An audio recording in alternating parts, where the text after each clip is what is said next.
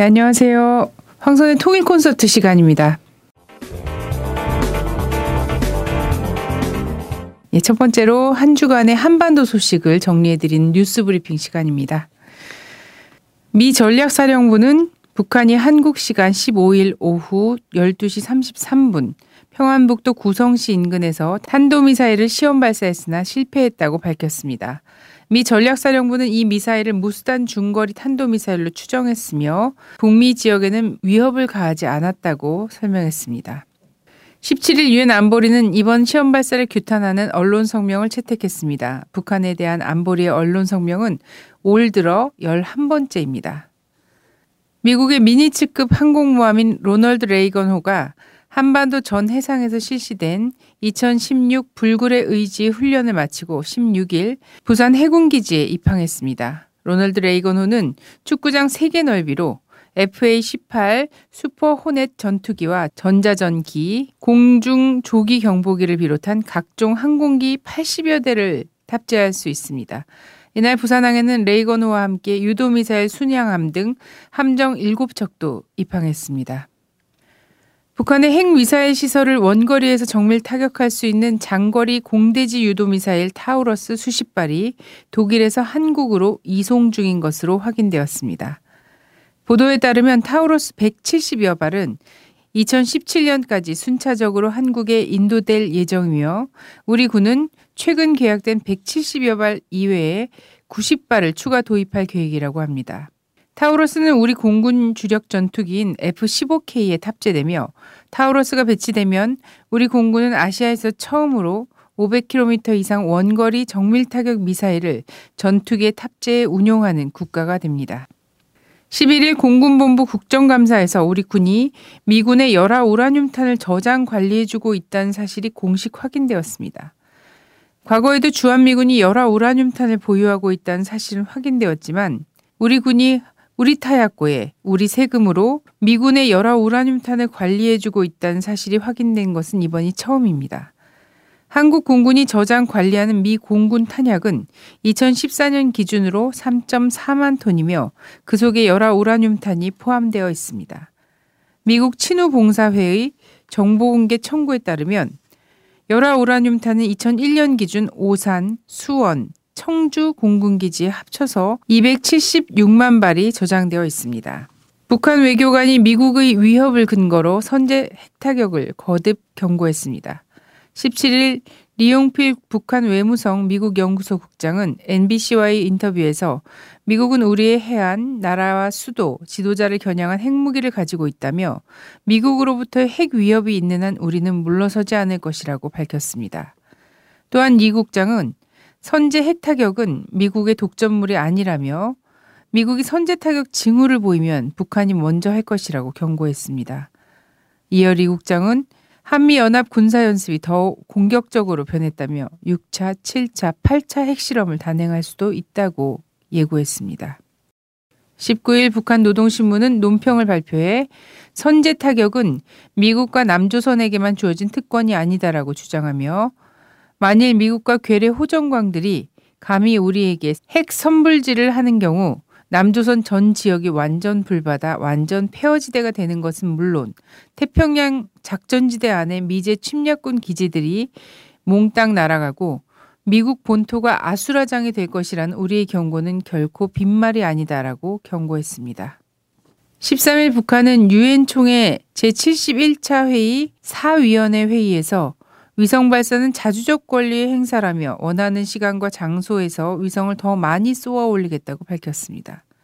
북한은 군사 정탐 위성들을 비롯한 위성들을 제일 많이 쏘아 올린 미국이 우리 공화국의 합법적 우주 활동을 걸고 드는 것은 언어 도단이라며 평화적이고 합법적인 공화국의 위성 발사는 유엔 헌장과 우주 조약에 의해 100% 공인된 주권 국가의 당당한 자주적 권리 행사라고 강조했습니다.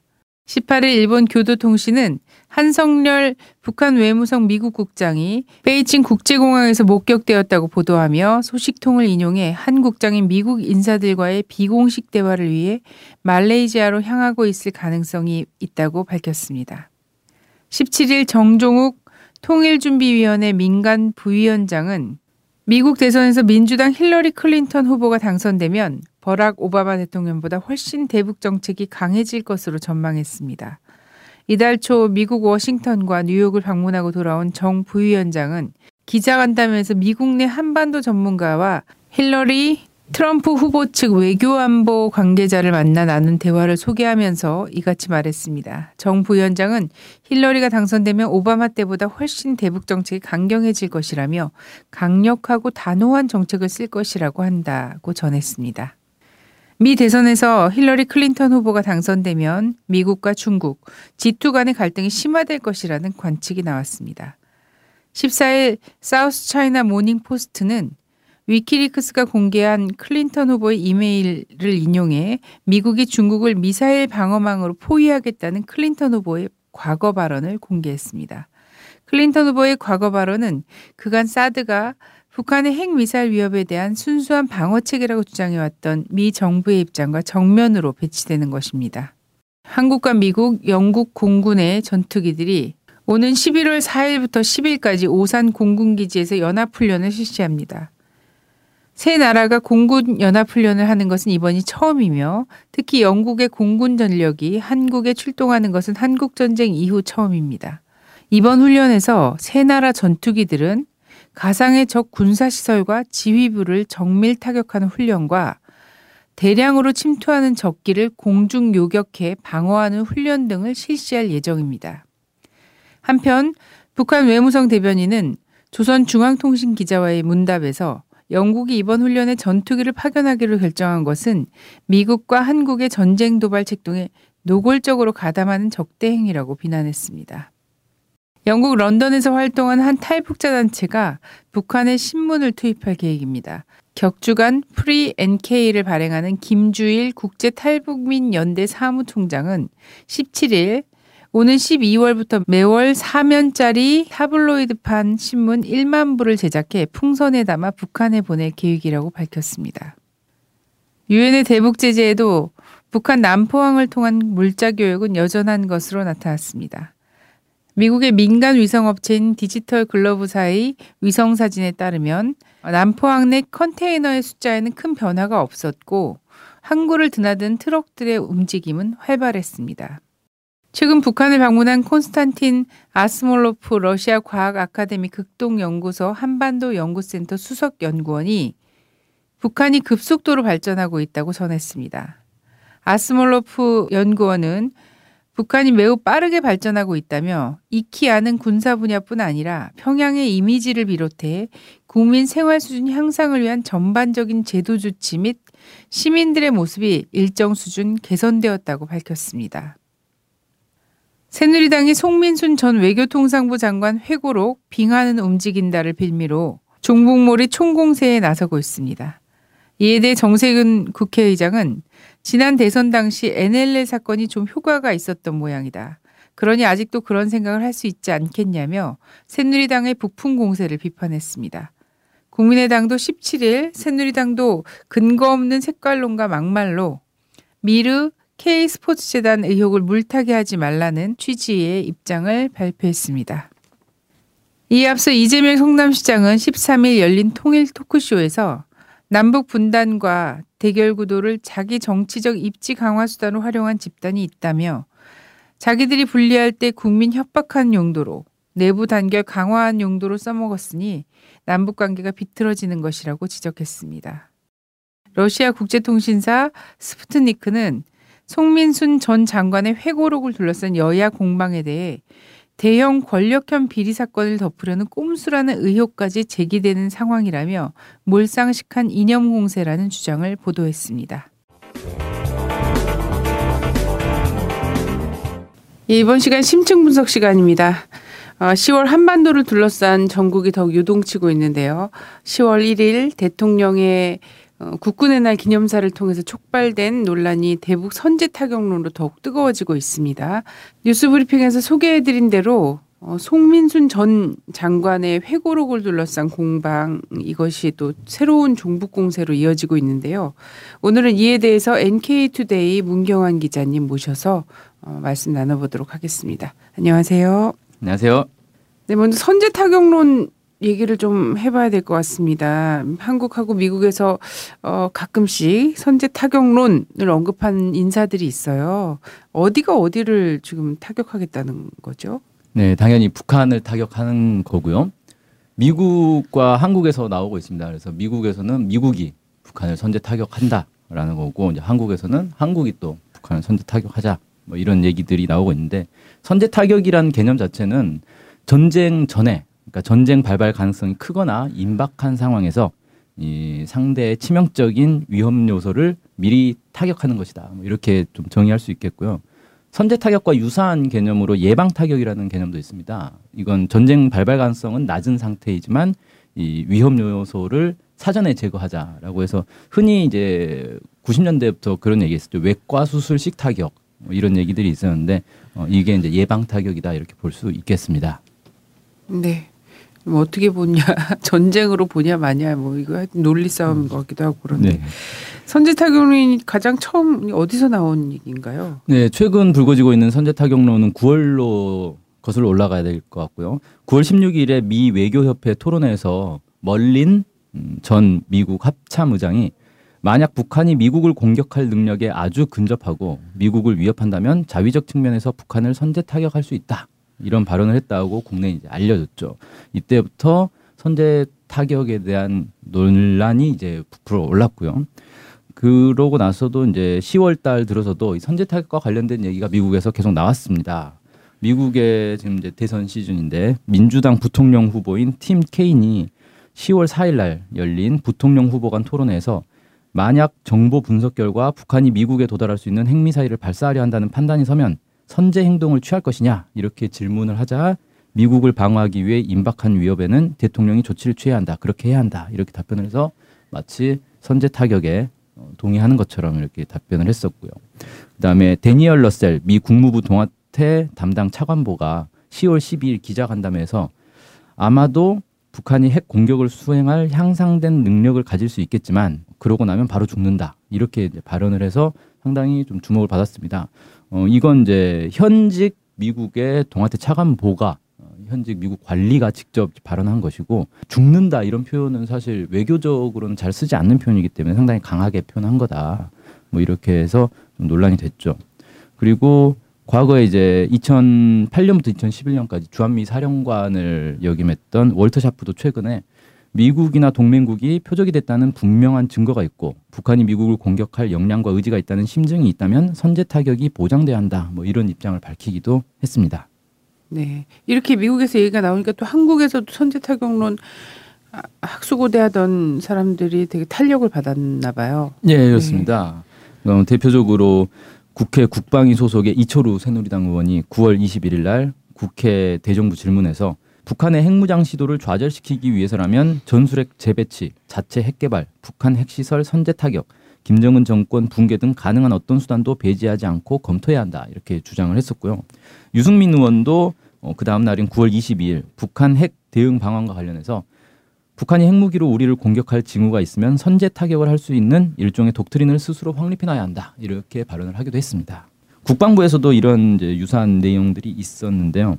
국방부는 북한의 핵무기 사용이 임박했다는 징후가 있을 경우 자유권 차원에서 선제 타격할 수 있다. 이렇게 그 문상균 대변인이 10월 10일 정례 브리핑에서 밝히기도 했었고요. 지난 10월 7일 국회 국방위 국정감사에서 선제 타격 개념이 있는지 없는지에 대한 논란이 좀 빚어지기도 했습니다. 어, 군에서는 대량 응징 보복이라는 개념을 공개를 했는데 여기에 선제 타격이 포함되느냐에 대해서 국방부 장관은 포함된다라고 주장을 하고 있고 합참의장은 포함되지 않는다 이렇게 주장을 하고 있어서 이게 또 논란이 되기도 했습니다.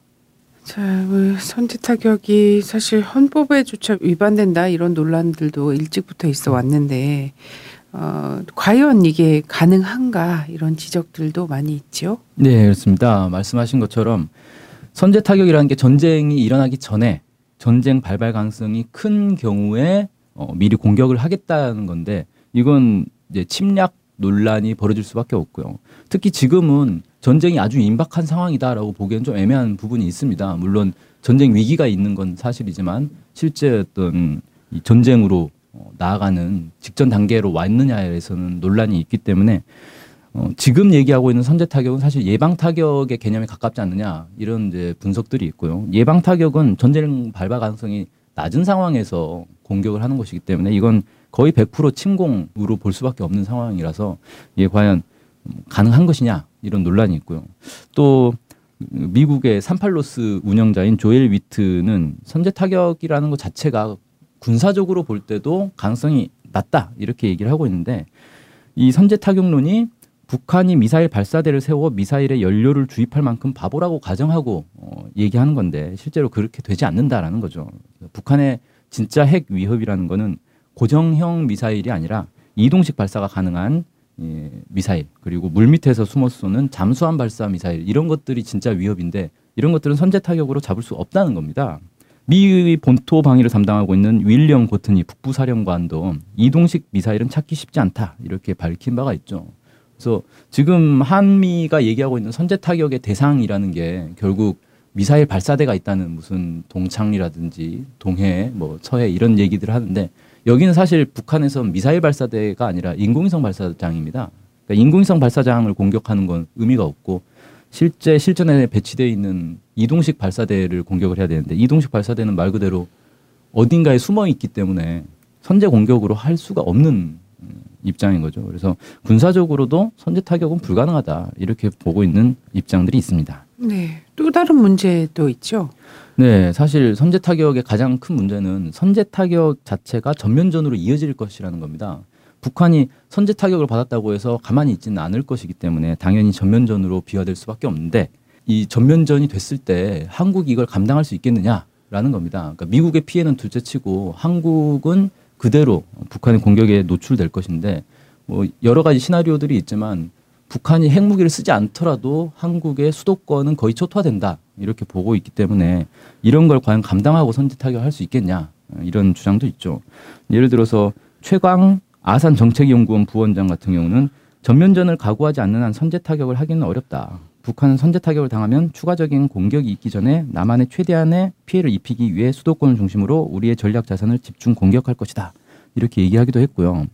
장용석 서울대 통일평화연구원 책임연구원은 북한은 보복할 테고 그것을 감당해야 하는 것은 우리다. 이렇게 얘기하면서 일단 상황이 벌어지게 되면 그 피해는 우리가 받게 되고 이후에는 강대국 정치가 작동하게 될 것이다. 이렇게 우려를 하기도 했습니다. 네. 네, 이렇게 현실적으로 문제가 있음에도 불구하고 선제 타격론이 계속 언급된 이유가 있을 거 아닙니까? 네, 그렇죠. 전문가들은 대체로 실제 선제 타격을 할 가능성은 낮고 다만 이게 어, 북한을 압박하는 효과가 있기 때문에 얘기들이 계속 나오는 것이다 이렇게 좀 보고 있습니다. 압박 효과를 노린다 뭐 이런 거고요. 미국 대선을 앞두고 특히 예, 지금 오바마 정부의 대북 정책인 전략적 인내에 대한 비판 여론이 높기 때문에 어, 너도 나도 전략적 인내는 파산됐고 따라서 어, 새로운 음, 대북 정책이 나와야 되는데 그걸 이제 선제 공격이라는 선제 타격이라는 좀 더 강경한 입장으로 좀 선명성을 부각하려는 것 아니냐 뭐 이렇게도 분석하는 사람들이 있고요. 그다음에 또 이런 것도 있습니다. 지금 이제 아까 러셀 그 동아태 차관보 얘기를 했었는데 현직 관리가 이런 얘기를 했다는 거는 사실상 절망감의 표출 아니냐 이런 분석도 있습니다. 그러니까 한반도 문제와 관련해서 외교적으로는 더 이상 풀 수 있는 방법이 없기 때문에 외교 관리 입장에서는 외교적으로 어떻게 풀 것인가를 얘기를 해야 되는데 더 이상 외교적으로 할 수 있는 게 없다. 그러니까 나오는 게 결국은 이제 군사적 해법 이런 것만 나온다는 건데 사실 군사적 해법은 가능하지 않기 때문에 이건 결국 절망감을 표출한 거다 이렇게 분석하는 어, 사람들도 있습니다. 근데 문제는 이런 이제 북한을 압박하기 위한 효과를 노리고 선제국 타격을 얘기를 하고 있는데 이게 오히려 북한의 반발을 불러서 상황을 더욱 악화시킬 뿐이다. 이런 게 문제가 되고 있는 거죠. 네. 실제는 또 미국보다 한국이 더 적극적이라는 분석이 많습니다. 네, 그렇습니다. 근데 이게 문제는 뭐냐면 미국에서는 선제 타격론이 어떤 주류의 입장은 아니라는 겁니다. 그러니까 현직 관리 뭐 러셀 같은 경우 얘기를 하긴 했는데 대체적으로는 좀 전직 관리들이나 이런 사람들이 얘기한 거고 그 발언조차 사실 한국에 알려진 게 왜곡돼서 알려졌다 이런 주장들이 나오고 있습니다. 뭐 예를 들어서 아까 이제 처음 얘기했던 멀린 전 합참 의장 발언 같은 경우는 실제 외교협회 토론회에서 멀린은 선제 타격이라는 얘기 자체를 한 적이 없다는 겁니다. 어, 근데 국내 언론에서는 그렇게 이제 알려진 거죠. 그래서 실제로 멀린 의장의 발언은 뭐냐면 질문자가 선제 타격에 대해서 거론하면서 질문을 하자 사실 나는 선제라는 용어를 아주 좋아하는 것은 아니다. 선제 타격이란 용어 자체에 대해서 아주 조심스럽게 얘기를 한 거죠.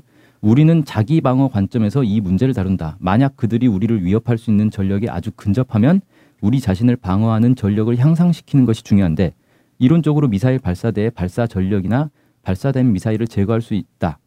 사드와 미 해군에 배치된 미사일 방어 전력이 그 일환이다. 이렇게 얘기를 해서 사실은 선제 타격을 얘기한 게 아니라 북한이 공격하면 그걸 막아낼 수 있다라는 식으로 얘기를 했다는 겁니다. 그게 마치 국내에는 이 멀린 전 의장이 선제 타격을 해야 된다는 주장을 한 것처럼 완전히 와전돼서 어, 전해졌다는 거죠.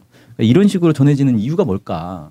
어, 거기에 대해서 좀 살펴봐야 되는데 러셀 차관보의 발언 발언도 마찬가지입니다. 마치 이제 러셀 차관보의 발언이 북한이 핵 무기를 개발을 해서 미국을 공격할 수 있는 능력을 갖추면 바로 북한을 죽이겠다 뭐 이런 식의 발언을 했다는 걸로 와전돼 있는데 실제 그 맥락을 문맥을 놓고 보면 북한이 핵무기를 사용하면 북한은 죽는 거다 이런 식의 발언이었다는 겁니다. 그러니까 좀 다른 거죠. 선제 타격을 하겠다는 게 아니라 북한이 공격을 했을 때 반격을 하겠다는 그런 의미로 오히려 해석하는 게 맞지 않느냐.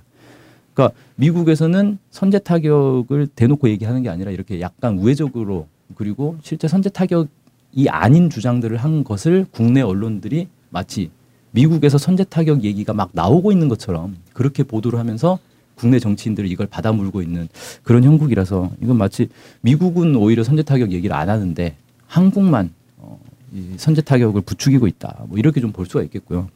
실제 지금 미국의 정계 입장은 선제 타격보다는 어, 북한과 협상을 해야 된다라거나 아니면 북한에 대한 제재를 더욱 강화해야 된다. 뭐 이 정도 얘기가 나오고 있는 수준입니다. 예를 들어서 데니엘 크리텐브링크 백악관 국가안보회의 아시아 담당 선임 보좌관이 백악관에서 열린 브리핑에서 우리는 한반도의 북핵 이슈에 대해 평화적 해결에 초점을 맞추고 있다. 어, 이렇게 이제 얘기를 하고 있고요. 선제 타격론에 불안해하는 한국인들이 있다면서 버락 오바마 대통령의 입장은 뭐냐? 물론 우리 스스로를 방어하기 위한 조치를 배제하는 것은 아니지만 우리는 여전히 평화적 해결에 충실하다는 점을 재확인한다. 이렇게 이제 얘기를 하기도 했고요.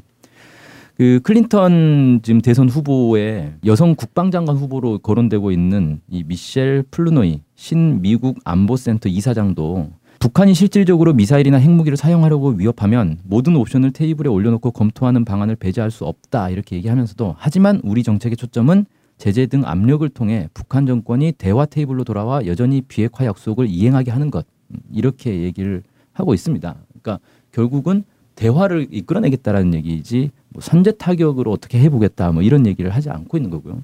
트럼프 후보 측에서도 핵 프로그램 중단을 위해 김정은 위원장과 대화할 용의가 있다. 이런 이제 언급도 했었고요. 북한의 유일한 외교 및 경제 후원국인 중국에 대한 압박을 강화하겠다.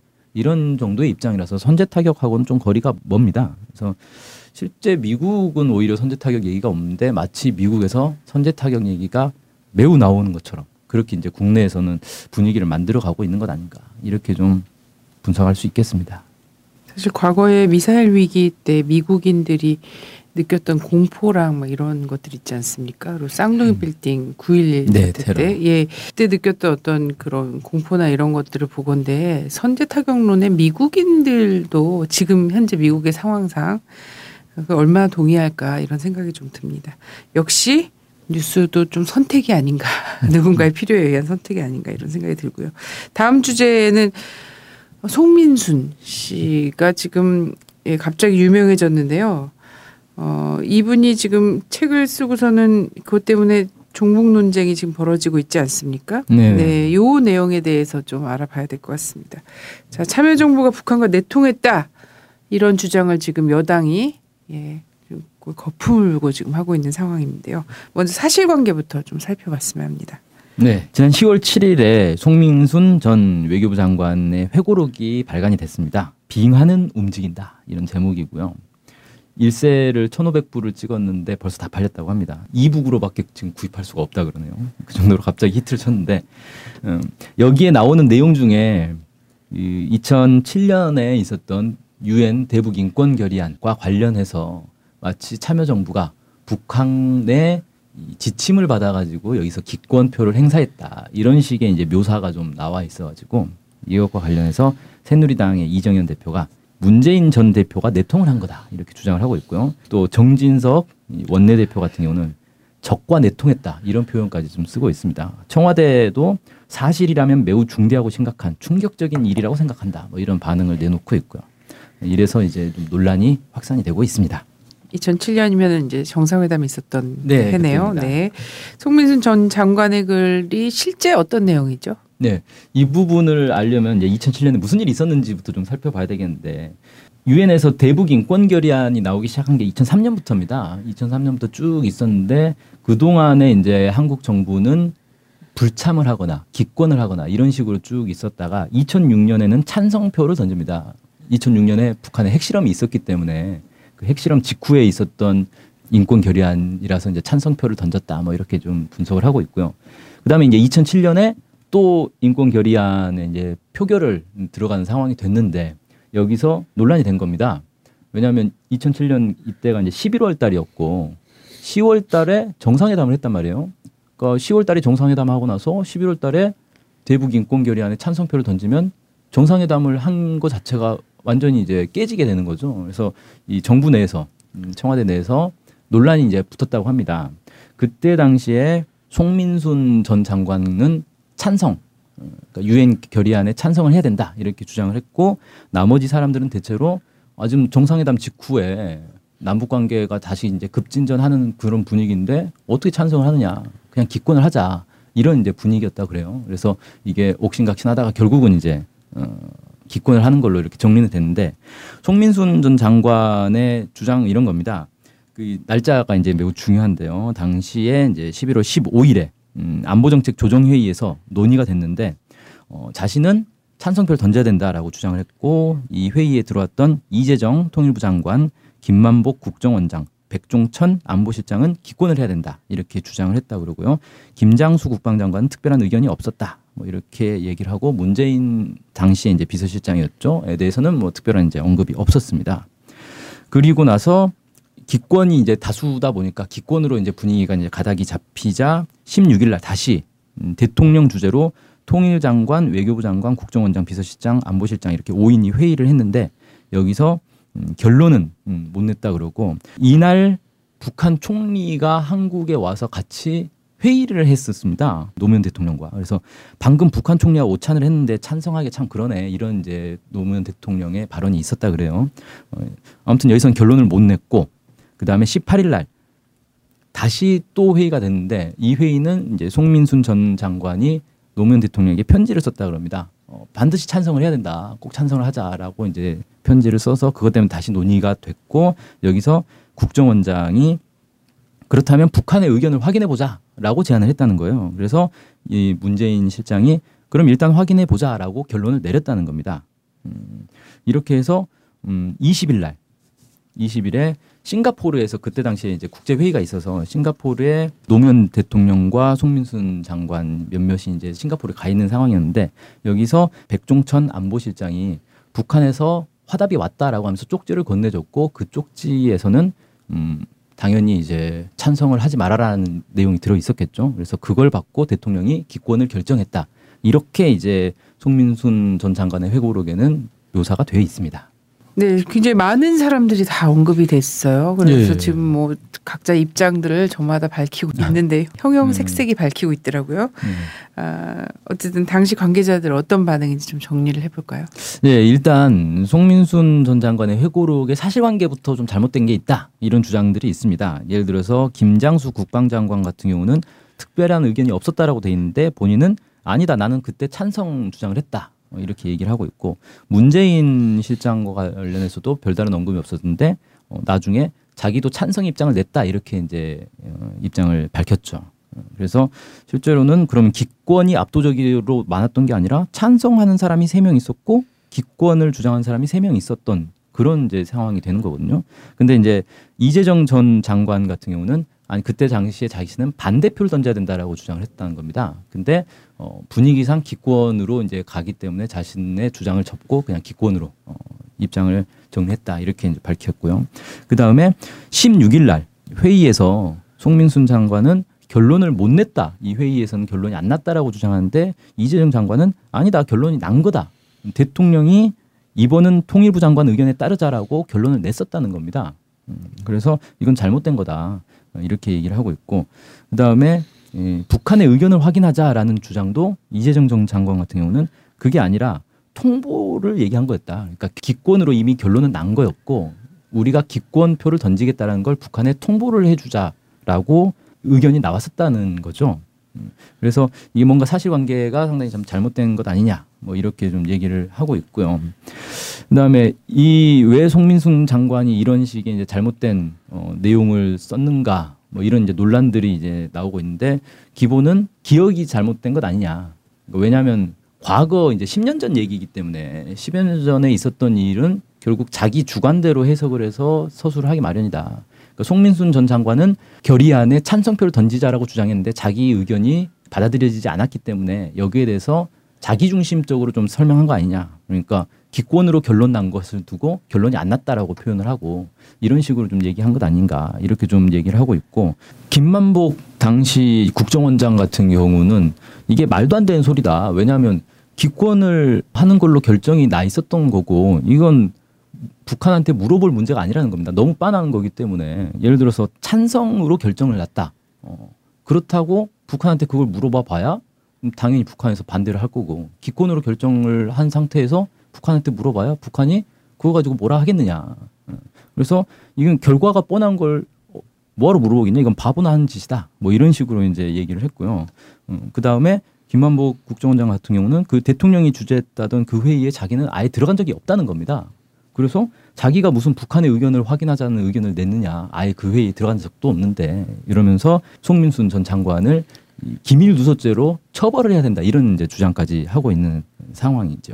아, 전형적인 어쨌든 색깔론인 거죠. 네. 예, 새누리당이 이 책을 어, 마치 나오기 기다렸다는 듯이 네, 이정현 씨가 사실 단식하고 음. 복식하고 이렇게 하느라 거의 본인의 표현으로는 거의 죽음의 지경까지 갔다 네, 오셨잖아요. 일주일 만에. 네, 그럼에도 불구하고 이 책을 그새 읽고 딱 고구절을 음. 잡아서 이게 내통이다 뭐다 막 이렇게 하면서 음 색깔론 음. 종북 마녀 사냥을 또 하고 있는 그렇죠. 거지 네. 않습니까? 네. 자, 갑자기 이런 문제 종북 마녀 사냥 할 때는 이유가 있지 않나요? 그렇죠. 이유가 있는데 내년에 이제 대선이 있고요. 지금 야권에서는 유력한 대선 주자로 꼽히고 있는 문재인 의원이 상당히 이제 앞서 나가 있기 때문에 당연히 문재인 의원에 대한 공격을 할 필요가 있다. 뭐 이렇게 이제 볼 수는 있는데 어, 하필 뭐 벌써부터냐 어, 내년에 까도 되는 문제 아니었는가 뭐 이렇게 볼 수 있는데 지금 박근혜 정부와 새누리당이 상당히 어려운 처지에 있죠. 사드 배치로 인해서 여론이 악화됐고 그다음에 백남기 농민 사건 으로 인해서 더 이제 국정이 불안한 상황인데 여기에 우병우 사건, 최순실 사건 뭐 이런 사건들이 계속 터지면서 사실 그 국정 운영을 거의 하기 힘든 상황까지 갔습니다. 지금 박근혜 정부의 지지율이 거의 최악 수준까지 이제 떨어지고 있는데 이런 일들을 덮기 위한 수순 아닌가 뭐 이렇게 좀 보는 시각이 맞을 것 같고요. 그러니까 이정현 대표의 단식도 마찬가지로 불리한 상황을 덮기 위한 것이었고 이번 사건도 결국 이제 덮기 위한 것이다. 뭐 이렇게 어, 보여지는 거고 자신들의 어려움을 덮는데 가장 좋은 건 결국은 이제 북한을 끌어들이는 거죠. 네, 그래서 전쟁 위기를 고조시킨다거나 아니면 종북 어, 논란을 불러일으킨다거나 이런 게 전매 특허 아니었겠습니까 그 동안에 그래서 아주 당연하게 음, 문재인 의원에 대한 종북몰이로 간 것이고 사실 여기에는 민주당이나 예, 문재인 전 대표도 이제 걸려 들어갔다 뭐 이렇게 좀 볼 수가 있는데 이전에 이제 NLL 논란 지난 대선 때 있었던 NLL 논란에서도 사실 상당히 큰 피해를 보지 않았습니까 야권에서 근데 그때 대처를 잘 못했단 말이에요. 그러니까 아 이런 이제 종북 논란을 일으키면 또 이 당황하고 대처를 못하겠구나라는 걸 쉽게 알 수가 있다는 거죠. 실제로 이번에도 사실 이 문제 논란을 깔끔하게 해결하는 가장 좋은 방법은 문재인 전 대표가 나서서 사실 확인을 해주면 그만인 겁니다. 어, 송민순 회고록은 어떤 어떤 내용이 잘못됐다. 어, 그때 이런 상황이었다라고 깔끔하게 정리를 해주면 되는데 이게 황당한 게 기억이 잘 안 난다, 모르겠다 이런 식의 답변을 해버렸단 말이에요. 어, 그것도 문제가 불거진 지 사흘 만에 내놓은 답변이 이거였다는 겁니다. 그러니까 이건 당연히 논란이 더 커질 수밖에 없는 상황으로 가버린 것이죠. 이게 참 이제 어, 난감한 상황이고 이게 앞으로도 계속 이제 커질 수밖에 없는 게 일단 당시에 관계자들은 대체로 같은 입장을 내보이고 있습니다. 그러니까 송민순 장관의 회고록 내용이 잘못됐다. 그리고 어, 이건 왜곡된 기술이다. 이런 쪽으로 이렇게 좀 겹쳐지고 있는데 문제는 뭐냐면 가장 결정적인 건 북한의 입장을 받아서 그걸 가지고 결정을 했다는 거 아닙니까? 기권으로 하기로. 이 부분은 해명이 안 되는 겁니다. 왜냐하면은 이거는 송민순 장관과 노무현 대통령 두 명이서 나눈 대화이기 때문에 이걸 입증해 줄 수 있는 사람이 없는 거예요. 어, 실제로 북한의 어떤 답변을 받아가지고 그걸 토대로 결정했는지 그런 답변이라는 게 있었는지 이런 것 자체가 알 수가 없는 겁니다. 그러니까 이때 당시에 남북 간의 어떤 그 판문점 통지문 이런 것들은 전혀 없었다 그러거든요. 실제 북한의 어떤 답변이나 입장이 한국의 정부에 들어왔는지에 대해서는 입증할 방법이 없어져 버린 거고 송민순 장관의 입만 바라보게 되는 상황이 됐죠. 왜냐하면 노무현 대통령 지금 안 계시기 때문에 뭐 이런 이제 상황이라서 이 부분 계속 논란이 확산될 수밖에 없는 그런 상황이 된 것 아닌가. 그래서 새누리당 입장에서는 앞으로 이 문제를 계속 걸고 넘어지면서 어, 전국을 계속 파행으로 어, 몰고 갈 가능성이 높고 여기에 대해서 민주당이 얼마나 현명하게 대처할 것인가 어, 이 부분을 좀 바라봐야 될 것 같은데 좀 많은 사람들의 의견이 민주당의 대처가 좀 부적절하다 이런 이제 입장들이 나오고 있죠. 그렇다고 또 북한에서 나는 그런 쪽지 준 적 없다라고 얘기한다고 해서 또 한국에서 믿을 것도 아니고 그렇죠. 그렇지 않습니까? 그래서 네. 결국은 뭐 틀려도 상관없는 네. 뭐, 뭐 이런 것들이 지금 한국 정치를 휘 감은 이런 상태입니다. 제가 보기에는 사실 문재인 씨 정도면 그 언론 프레임을 확 바꿀 수 있거든요. 적극적 대응을 그때 당시에 음. 바로 딱 했으면 그래서 기자 간담회 딱 조직하고 이러 이런 것들을 조목조목 딱 따지면 사실 오히려 이런 문제를 물고 늘어 진 측이 굉장히 민망한 상황이 될 건데 안타까웠습니다. 기억나지 않는다라는 음. 네. 대답은 네, 정말 매우 저는 제. 생각엔 매우 당황한 것 같아요. 네. 이런 식의 공격에 늘 되게 소극적으로 대응하고 당황하고 이러다 보니까 이 무기가 유효한 것 같습니다. 자, 송민수 씨, 어, 그때 당시를 좀 돌아보면은 송민수 씨가 확실히 고 그 대북 인권 결의안이 진행 중이던 11월 달보다 한 달 전에 있었던 그 남북 정상회담 있잖아요. 네. 예, 2007년 10월 달에 남북 정상회담 있었는데 이 정상회담 굉장히 달갑지 않았던 것 같아요. 왜냐면 그 외통부 장관으로서 그 정부의 수장이 진행한 굉장히 역사적인 정상회담 직후에 어쨌든 남북 관계 화해 협력의 분위기를 망칠 수 있는 이거를 자기 혼자 단독으로 뭐 찬성 입장을 주장했다고 지금 막 이렇게 얘기를 하는 거 보니까 달갑지 않았던 것 같아요. 이번에도 회고록 발간 시점 굉장히 미묘하다라는 지적들이 있지 않습니까? 예, 이게 참 희한한데 내년 대선을 지금 1년 정도 앞두고 회고록이 나왔단 말이에요. 이러면 누가 보더라도 이건 대선에 어떤 영향을 미치기 위해서 회고록을 낸 것 아닌가. 보통 이 정치인들이 출마를 준비할 때 책을 하나 내놓지 않습니까? 그래서 책을 내놓고 북 콘서트를 이렇게 쭉 하면서 어, 이 세력을 모아 나가는데 그렇다고 송민순 전 장관이 무슨 대선에 출마할 건 아닐 것 같고 저도 대선 출마한 줄 알았어요. 네. 갑자기 네. 지금 이 정도면 근데 출마해도 뭐 상당한 어, 파괴력이 있지 않을까라는 생각 드는데 흥미로운 분석이 있는데 뭐냐면은 송민순 전 장관이 이때 당시에 왜 이 청와대에서 어, 대북 인권 결의안에 어, 유독 찬성 입장을 강하게 고수를 하고 심지어는 이제 대통령한테 편지까지 써가면서 꼭 찬성을 해야 된다 이렇게 설득을 했느냐 여기에 대해서도 어, 여러 논란들이 있더라고요. 그러니까 당시에 청와대 인사들이나 아니면 뭐 이제 통일부 장관, 국정원장 이런 사람들은 약간 좀 황당했다 그래요. 아니 바로 전달에 남북 정상회담을 했는데 도대체 왜 저런 주장을 그렇게 고집을 하는지 이해를 할 수 없었다. 뭐 그러는데 이때부터 이미 참여정부와 거리두기를 시작을 했다. 송민수 전 장관은 그리고 다른 세력과 이제 정치를 하기 위해서 거리두기를 했던 것 아니냐. 뭐 이런 이제 분석들도 있는데 송민순 전 장관이 반기문 유엔 사무총장의 핵심 참모 그룹이다. 음, 이런 분석이 나왔습니다. 조한규 전 세계일보 사장이 기고한 글이 있는데 여기에 송민순, 김성환 전 외교부 장관을 비롯해서 김숙 전 주 유엔 대표부 대사 뭐 이런 사람들로 싱크탱크가 구성이 돼가지고 이 반기문 총장이 귀국할 때를 대비해서 어, 준비를 하고 있다. 쉽게 말해서 대선 준비를 하고 있다는 거죠. 그래서 결국은 이게 어, 반기문 대선 띄우기를 위한 수순 아니었던가. 어, 뭐 이렇게 좀 분석을 하는 게 맞을 것 같고요. 결국은 지난 대선 때 NLL 문제로 종북 프레임에 갇혀가지고 문재인 후보가 이제 패배를 했는데 어, 그걸 이어서 이번에도 또 다른 사건으로 이제 종북 프레임을 어, 몰기 위해서 그래서 이제 문재인 후보를 죽이고 반기문 후보를 띄우려는 그런 것 아니냐 뭐 이런 의혹들이 지금 나오고 있습니다. 그래서 최근에 좀 화제가 됐던 이야기 우리 문경환 기자님 모시고 이야기 나눠봤는데요. 어, 앞으로 이제 대선이 1년 조금 더 남았는데 앞으로 계속해서 아마 이 수준보다 더 저열해지면 저열해졌지 이런 식의 이제 마녀 사냥이라든지 중북몰이 이런 것들은 계속될 것 같습니다. 그래서 어 사실 이런 것들이 무기가 되지 않게 하기 위해서는 좀 야당의 대응도 굉장히 중요하고 또 우리 국민들의 또 깨어 있는 어 목소리 그리고 선택 이런 것들이 매우 중요하지 않을까 이런 생각이 듭니다. 오늘 말씀 감사합니다. 감사합니다. 네, 북새통 시간입니다. 음, 오늘도 NK투데이의 이동훈 기자님 모셨습니다. 안녕하세요. 네, 안녕하세요. 자, 오늘은 또 어떤 내용을 네, 재밌게 준비를 하셨을까요? 네. 오늘은 지하 초염수라는 것과 관련해서 이야기를 해보겠습니다. 지하 초염수. 네.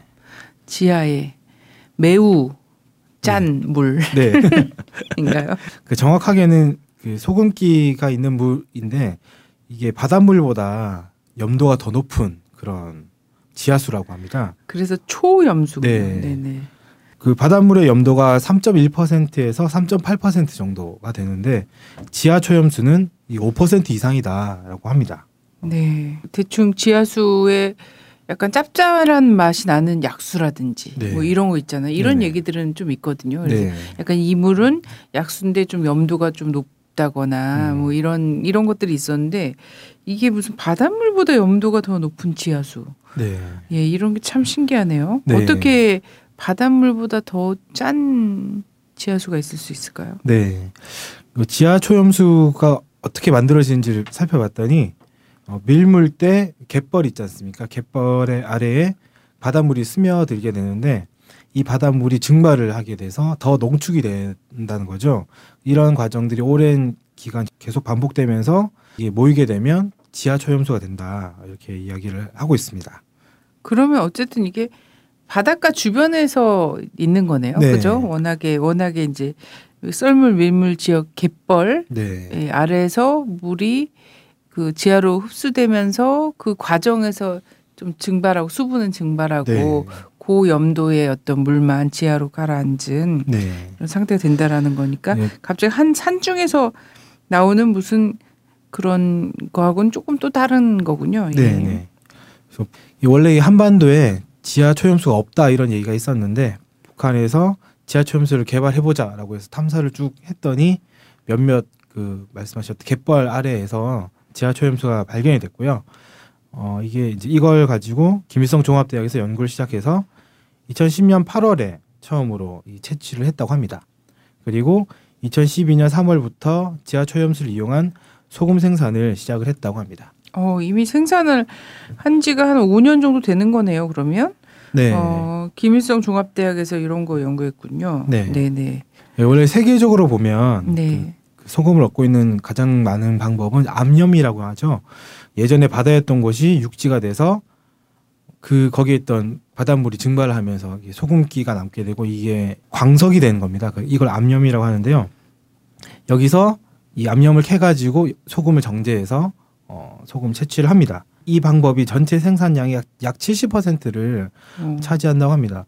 저희 같은 경우에는 소금 생산한다 이러면은 염전이 딱 생각나잖아요. 네, 근데 네. 전 세계적으로 봤을 때는 오히려 이제 소금 광산에서 소금을 캐는 게더 음. 많은 방법이라고 합니다. 어, 지금처럼 하는 거는 오히려 일제 시기에 시작된 거고 그 이전에는 물을 끓여가지고 어, 소금을 얻었다고 합니다. 그래서 소금이 매우 귀했겠, 귀했죠. 네. 네. 매우 귀한 것이기 때문에 귀한 거고 꼭 필요한 것이고 막 이러니까 또 종교에서도 빛과 소금과 같은 네. 뭐 이런 얘기도 있고 네. 예전에는 막 세금으로도 어, 소금을 징수했고 그리고 좀 이렇게 역사 속에 좀뭐 전설로 남은 신화적 인물들을 보면 소금을 나누어 준 사람들이 굉장히 많아요. 홍길동류의 그런 분들 있지 않습니까? 네, 네, 네. 이런 사람들을 백성들에게 소금을 막 나눠주고 이렇게 하면서 좀 신망을 얻은 경우들도 많이 있었던 것 같아요. 네. 중요하죠. 자, 2012년부터 이 지하 초염수를 이용한 소금을 생산하기 시작했다 이런 건데 네. 구체적으로 좀 생산이 생산량이 어느 정도 잡힐 만큼 좀 되고 있나요? 그러니까 전체적으로 생산이 얼마가 됐는지는 구체적으로 수치가 나오지 않았는데요. 일부 내용이 공개된 게 있습니다. 지난 5월 24일 노컷 뉴스에서 조선중앙통신을 인용해서 보도한 것에 따르면 평안남도 귀성제염소에서 3월 초부터 5월 말까지 두 달 반 동안 150여 정보에서 7천여 톤의 소금을 생산했다 이런 보도가 있었습니다. 어, 이걸 따져 보면은 1정보당 소금 약 45톤을 생산한 셈인데요. 두 달 반 동안 45톤이니까 1년으로 치면 약 200톤 가까이 될 것 같습니다. 오 맞네요 상- 생각보다. 네. 네네. 이게 이제 어느 정도 양인지는 사실 잘 모르잖아요. 그래서 네네. 2009년도에 한국 염전에서 얼마나 생산되는지 봤더니 한 정보당 1년에 약 90톤의 소금이 생산된다고 합니다. 그러니까 네. 지하초염수를 이용하면 200톤이 생산되는 거니까 네. 일반 염전에 비해서 약 두 배 정도 생산이 네. 더 됐다. 이렇게 얘기를 할 수 있겠죠. 네네. 어, 한 정보당 한 정보당 1년에 200톤 정도가 생산이 된다라는 거죠. 네네. 한 정보는 네, 우리가- 3,000평이라고 네. 보통 이제 계산이 됩니다. 네, 3,000평, 네. 네. 30평짜리 아파트 네. 100개가 있는 정도의 네. 넓이군요. 네. 네, 그래서 이렇게 이제 해보면 귀성 제염소 한 곳에서 1년에 약 3만 톤 정도 어, 생산이 음. 된다라고 볼 수 있는데요. 네. 어, 귀성 제염소 말고도 다른 제염소에서 지하 초염소를 이용한 소금 생산이 이루어지고는 이- 있습니다. 근데 여기서는 얼마나 되고 있는지 아직은 뭐 공개가 되지 않았으니까 어, 확실하게 얘기를 할 수 없을 것 같긴 한데요. 이 한국 같은 경우에 1년 동안 전체 염전에서 약 38만 톤, 2009년도에 38만 톤 정도 생산된다고 했으니 이게 좀 계산을 해보면 아직까지는 생산량 자체가 엄청나게 많다라고 보기에는 좀 어려울 수도 있을 것 같습니다. 다만 그 소금을 더 생산할 수 있는 가능성은 분명히 열렸다 이렇게 얘기를 할 수 있을 것 같아요. 자, 이거 세계적으로 잘 알려져 있지 않은 방법인데 이제 북한이 어, 지하 초염수를 이용 이걸 특별히 이제 김일성 종합대학에서 이- 이걸 연구했단 말이죠. 네네. 연구하고 개발한 거 아니겠습니까? 네네. 그리고 제염소를 만들어서 실제 그걸 이제 활용을 하고 있는 거고 네. 여기에 관심을 돌린 이유가 있을 거예요. 네. 네. 그 아까도 잠깐 말씀하셨지만 소금이라는 것이 사람이 살아가는데 꼭 필요하지 않습니까? 근데 이제 먹는 것뿐만이 아니라 현대 산업에서도 소금이 상당히 많이 사용된다고 합니다. 그래서 소금을 가지고 염산을 만든다든지 아니면 비누나 세제 원료인 가성 소다를 만든다든지 뭐 유리와 플라스틱 제조에 쓰이는 소다회를 만든다든지 이런 다양한 용도로 쓰이게 되는데 실제로 우리나라 같은 경우에도 약 15% 정도가 식품으로 사용이 되고요. 85%가 공업용으로 사용된다고 해요. 그러니까 공업용으로 사용되는 게 상당히 많습니다. 네. 어, 그러다 보니까 소금을 확보하는 게 매우 중요하게 되는데 한반도에는 암염이 없- 없잖아요. 그러다 찜질방에 보니까 많죠. 찜질방에. 네 그러다 보니까 그 염전에서 소금을 얻고 있는데 이게 소금의 수요를 다 충족하기에는 매우 부족하다고 합니다. 그래서 그 우리나라 같은 경우에는 전체 수요량 중에서 85% 정도를 수입을 한다고 해요. 어, 그러니까 북한 같은 경우에도 상당히 염전만 이용해서는 부족할 수 있으니. 그 효율적으로 소금을 더 많이 얻기 위해서 지하초염수를 연구한 게 아닌가 생각이 듭니다. 음, 네, 아, 전체 수요량 중에서 85%가 수입을 하고 있군요. 저는 네. 소금 하면은 지금 아까부터 이 소금 얘기를 하는 순간부터 지금 막 김장 생각을 막 하고 있거든요. 네, 아, 뭐 시기가 또 양질의 소금을 구해서 김장을 담는 것은 매우 중요한 일이거든요. 예, 그런- 그런데 요즘은 공업용으로 사용하는 소금뿐만 아니라 식용 소금도 굉장히 정체불명의 소금이 많이 있다는 거예요. 네. 그래서 중국산이 막 들어오고 있다 이러면서 그 중국산 절임 배추나 이런 것들도 있잖아요. 근데 네네. 소금의 그 질에 따라서 굉장히 김장의 수 그 질이 달라지거든요. 네. 이 그렇기 때문에 저는 계속 먹는 거 지금 아 정말 소금, 김장, 이콜 전부 다 먹는 거 막 이렇게밖에 생각을 못 했는데 굉장히 많은 85%가 공업용으로 사용되고 있고 굉장히 많은 양을 또 여전히 수입하고 있다 네. 이런 거군요. 네. 예, 소금 많이 구해야 되겠네요. 네. 네. 한국의 경우 이제 그런 건데 북한도 뭐 비율은 다르겠지만 어느 정도 뭐 더 수입을 할 필요가 있을 수도 있겠죠. 그러다 보니까 지하 초염수에 주목을 한 것 같고요. 지하 초염수가 염분 농도가 높다 보니 같은 면적에서 더 많이 어, 소금을 생산할 수 있는 거죠. 그 원래 염전을 보면 1차 증발지가 있고 2차 증발지가 있고 결정지가 있습니다. 1차 증발지에서 염분을 조금씩 조금씩 높여가다가 2차 증발지로 옮기고 여기서 이제 더 높인 것을 가지고 결정지로 가서 소금을 채취하게 되는데 지하 초염수 같은 경우에는 염분이 높다 보니까 1차 증발지가 필요 없다고 합니다. 그러니까 2차 음. 증발지부터 쓰니까 그 염전으로 사용하는 면적 자체가 절반 이하로 줄어든다고 해요. 네. 음. 그러다 보니까 소금 생산 주기도 줄어든다고 합니다. 음. 절반 정도로. 어, 그래서 생산량이 두 배에서 다섯 배까지 늘어난다 이런 얘기가 있습니다. 네.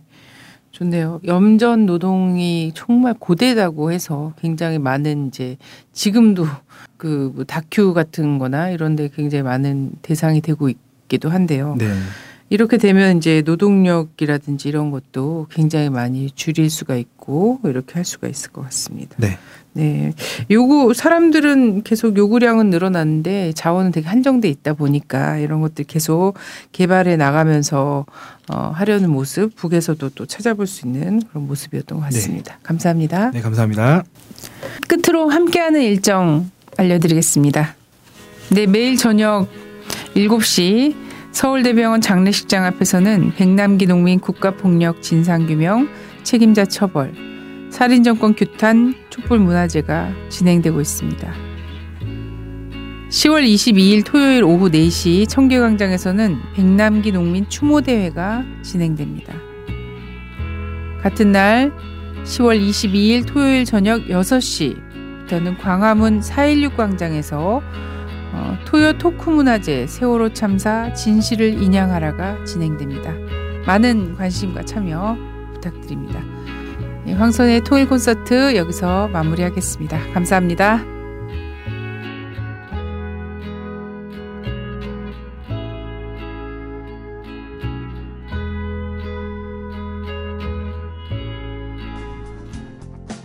주권 방송이 민중의 눈과 귀를 멀게 하는 공중파와 종편, 신문들에 맞서 진보 언론의 사명을 다할 수 있는 힘은 애청자분들의 적극적인 참여에 있습니다. 주권 방송을 후원해 주십시오. 홈페이지 www.615tv.net에서 민들레 홀씨 정기 후원인이 되어 주시거나 우리은행 1005 501 779 765 주식회사 주권 방송으로 직접 후원을 해 주셔도 좋습니다. 저희 주권 방송은 평화 번영과 민주 회복을 위한 진보 언론의 사명을 성실히 수행할 것입니다. 주권 방송과 함께 해 주시기 바랍니다.